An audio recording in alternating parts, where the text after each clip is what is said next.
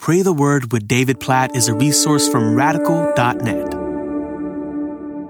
2 Corinthians chapter 11 verse 30. If I must boast, I will boast of the things that show my weakness. Now that's a different way to think. That's a different way to live. It's a different way to boast. Like we are all tempted to boast in the things that show our strengths. Isn't that the way boasting works? Like you you do something well and you're proud of it. You have a particular strength and you're proud of it and so you boast of your strength. So why does Paul say, if I must boast, I will boast of the things that show my weakness? Uh, this is one of those places where the gospel just turns everything upside down. Just think about this concept in terms of Jesus' initial words to his disciples, to you and me. If anyone must come after me, he must what? Promote himself, exalt himself, please himself, assert himself, like do all the things that the world around us would encourage us to do, assert ourselves, be true to ourselves, promote ourselves. Like this is a way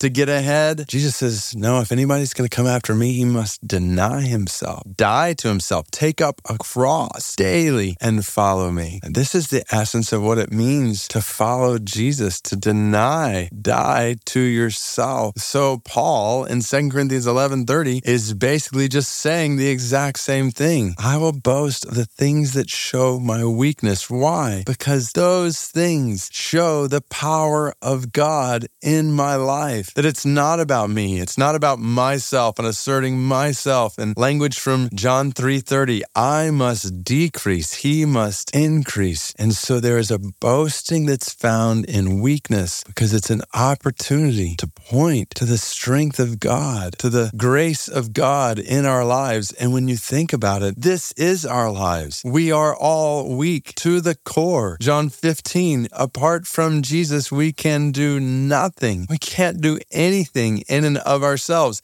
Even our strengths, what we might be tempted to boast in as our strengths, our boast in the strength of God because apart from His grace, His mercy, His strength in our lives, we don't have strength. We don't have anything good apart from Him. And so the whole Christian life at the core is a boasting in our weakness because when we are weak, God is strong. When we are sinners, God is able to save. And in every facet of our lives, we can do nothing without Him. And by His grace, He gives us the grace to do all kinds of things in, with, for Him in this world to His glory in ways that lead us to boast, not in our strength, but in His strength amidst our weakness. So, God, help us, we pray, to reformat our entire thinking, our entire perspective on our lives, that we would boast of the things that show our weakness, knowing that when we are weak, you are strong, that you are sufficient, that you you are able to do in us and through us immeasurably more than all we could ask or imagine